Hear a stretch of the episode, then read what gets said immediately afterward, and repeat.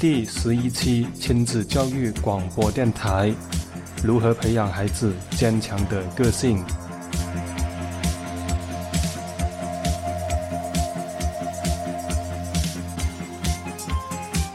呃，前几天呢，在我们的亲子教育娃娃群里边，有一位家长，他在亲子教育的过程当中遇到了一些问题，然后他来向我们寻求答案。那他的问题就是关于孩子的性格不够坚强的问题，因为那天他检查孩子的作业，那发现孩子的作业做错了两道题，呃，一共有二十道题，那么错了最后两道题，那他就过去跟孩子说：“又粗心大意做错了吧？”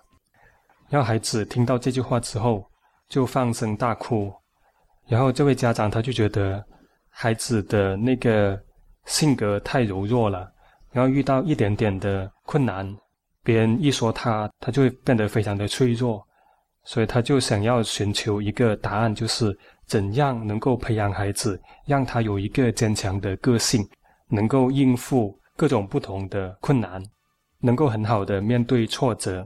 那我们现在来说一下，一个在我们眼中所谓的坚强人，他是怎样的？我们应该用什么样的一个衡量标准来评价一个人是否是坚强的？那那些所谓坚强的人，那我们看到他都是在遇到一些困难之后，然后他仍然能够重新的站起来，仍然能够继续的往前走，仍然能够迎难而上，达到他的目的。那我们说那些坚强的人。并不是说他遇到考验、遇到挫折的时候，他们不会崩溃。他们往往遇到困难的时候，他们也会很容易崩溃。遇到问题的时候，遇到困难的时候，他们也会沮丧，也会崩溃。甚至如果那个打击太大的话，他们还会去嚎啕大哭，然后情绪低落。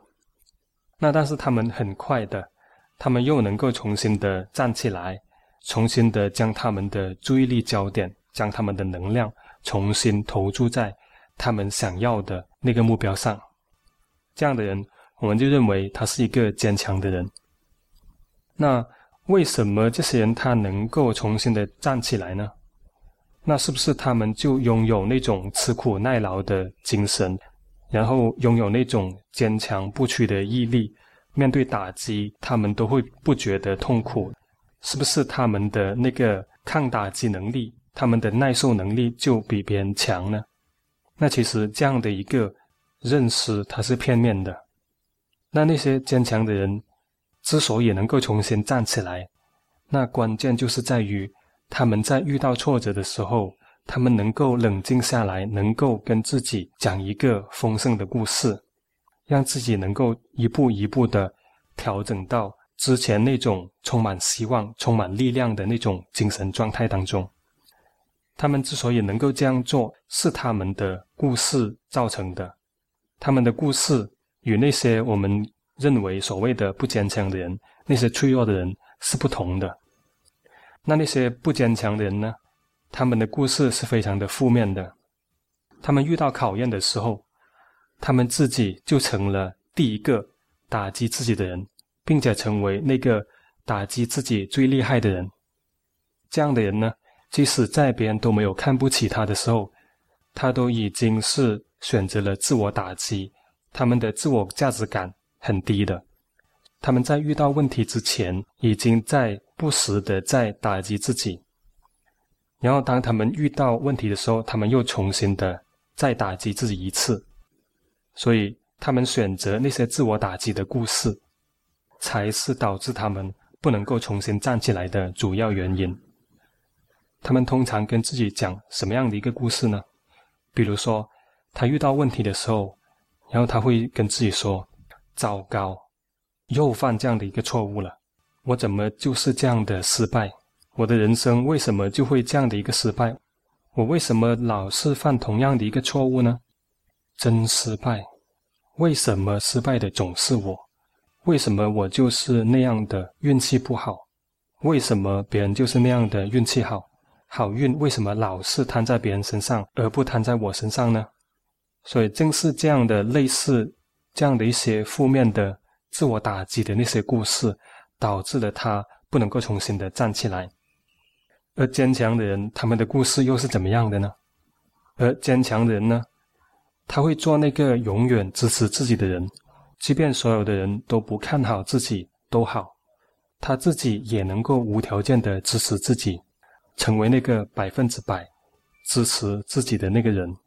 他们善于跟自己讲一些丰盛的故事，他们善于在自己低潮的时候，能够一步一步的调整自己。调升自己的能量状态，从一个非常低的低谷，一步一步的调升到之前那种充满希望、充满激情、充满力量的那个精神状态。他们遇到挫折，他们会跟自己说：“没关系，这个只是一时的疏忽，或者是这个只是暂时的现象。”让我相信，随着我不断的去实践，不断的提升我的能力，我相信我就能够。越来越好的去掌握它，因为熟能生巧，巧能生意。只要我不断的进步，这些问题对我来说就会变得小菜一碟。所以，他只要他持续的跟自己讲这样的一个故事，那即使他会有一个短暂的一种失调，会有短暂的一个崩溃，那随着他不断的跟自己讲这样的故事，他很快就能够从沮丧，从失望。从失落的那样的一个情绪状态调整到充满希望、喜悦满满的那种正面的能量状态，这个就是一个人他之所以能够成为坚强的人的一个主要的原因。那针对这个案例的这个孩子，他为什么会在一个小小的挫折面前就会变得崩溃、变得情绪失控呢？那这个也是他的故事所造成的。那比如说，妈妈开始说他的时候，他就会觉得，啊，自己又做错了，我真的是太粗心了。然后他会接着跟自己说，我怎么那么笨，老是犯这样的一个错误？我不是一个聪明的孩子。妈妈刚才又批评我了，万一继续这样下去，妈妈不要我了怎么办？那孩子讲了类似这样负面的故事之后，情绪开始失控。就是很正常的事情。那为什么孩子会有这样的一个惯性呢？那这个一般孩子有什么样的一个惯性，跟父母的影响是脱不了干系的。因为孩子就是家长的一面镜子，孩子出现这样或者是那样的问题，主要都是受到家长的影响。经过跟这位家长的深入了解，证实了我们一贯的这个观点。因为这位家长平时就是。习惯性的聚焦在负面上，聚焦在孩子的缺点上，他会对孩子所有的那些缺点非常的关注。那孩子有一点点的表现不好，他都觉得非常的不满意，而且他习惯性的不断的去指出孩子的那些缺点。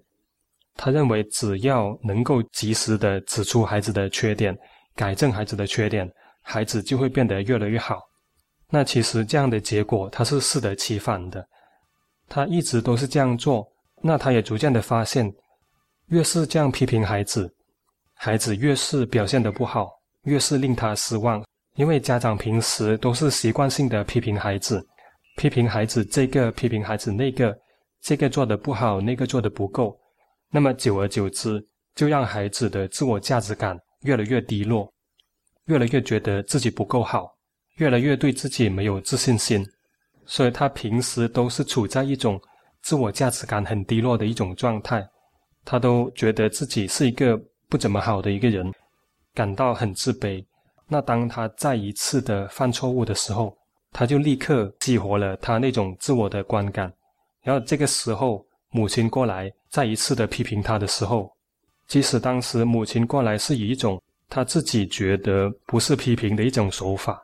指出孩子的缺点，那孩子也会把这个母亲的这样一种行为解释成是母亲对他的一个批评，所以孩子才会变得情绪失控，嚎啕大哭。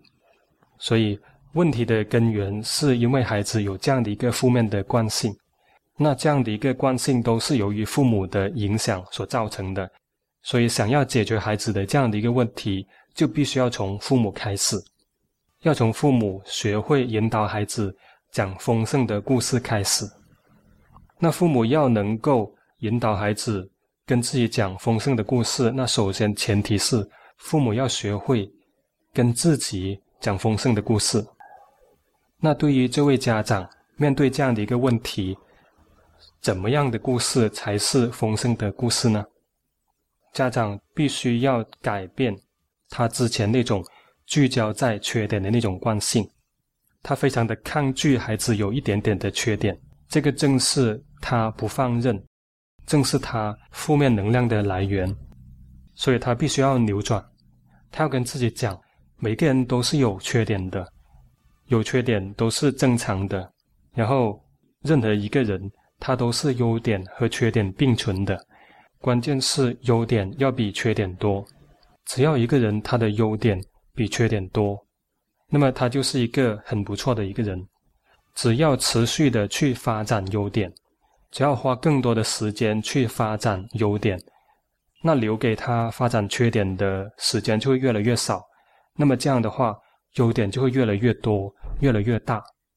所以，作为家长，我们应该要做的是放大他的优点，而不是专注他的缺点。所以。家长应该常常跟自己讲这样的一些故事，要慢慢的替代之前那些负面的一些故事。那当家长稳定了这些丰盛的故事的时候，他就可以逐步的引导孩子学会跟自己讲丰盛的故事了。那面对孩子这一次的问题，那他完全是可以跟孩子说：二十道题做对了十八道，不错。我认为你下次。如果能够更细心一些的话，就能够全部的将它做对。而且妈妈很有信心，下次你会比这次做得更好。所以当孩子听到妈妈对他的一些肯定，然后对他的未来的一些展望，对他还是充满信心的，那他感觉就会不一样。他知道自己还是蛮不错的，然后他也知道自己必须要去检讨自己的问题。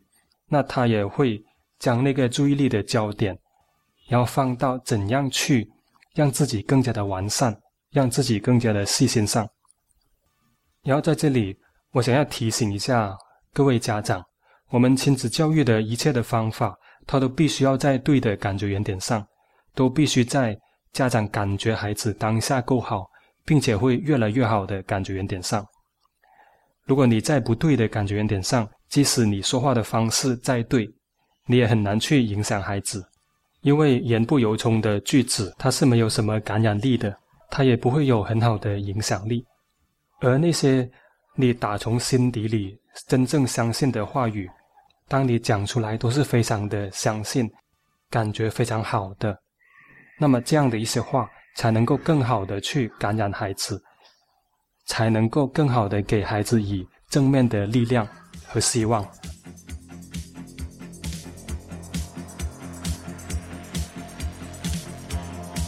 亲爱的朋友，听了我们这一期亲子教育播客之后，你的感觉如何呢？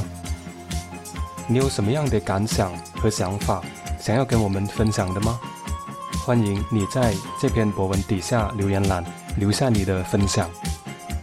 如果你喜欢我们的节目，欢迎你继续关注我们的亲子教育博客。我们的博客是亲子教育 .org，也就是亲子教育的汉语拼音点 org。好，今天的节目就到这里，我们下次再会，拜拜。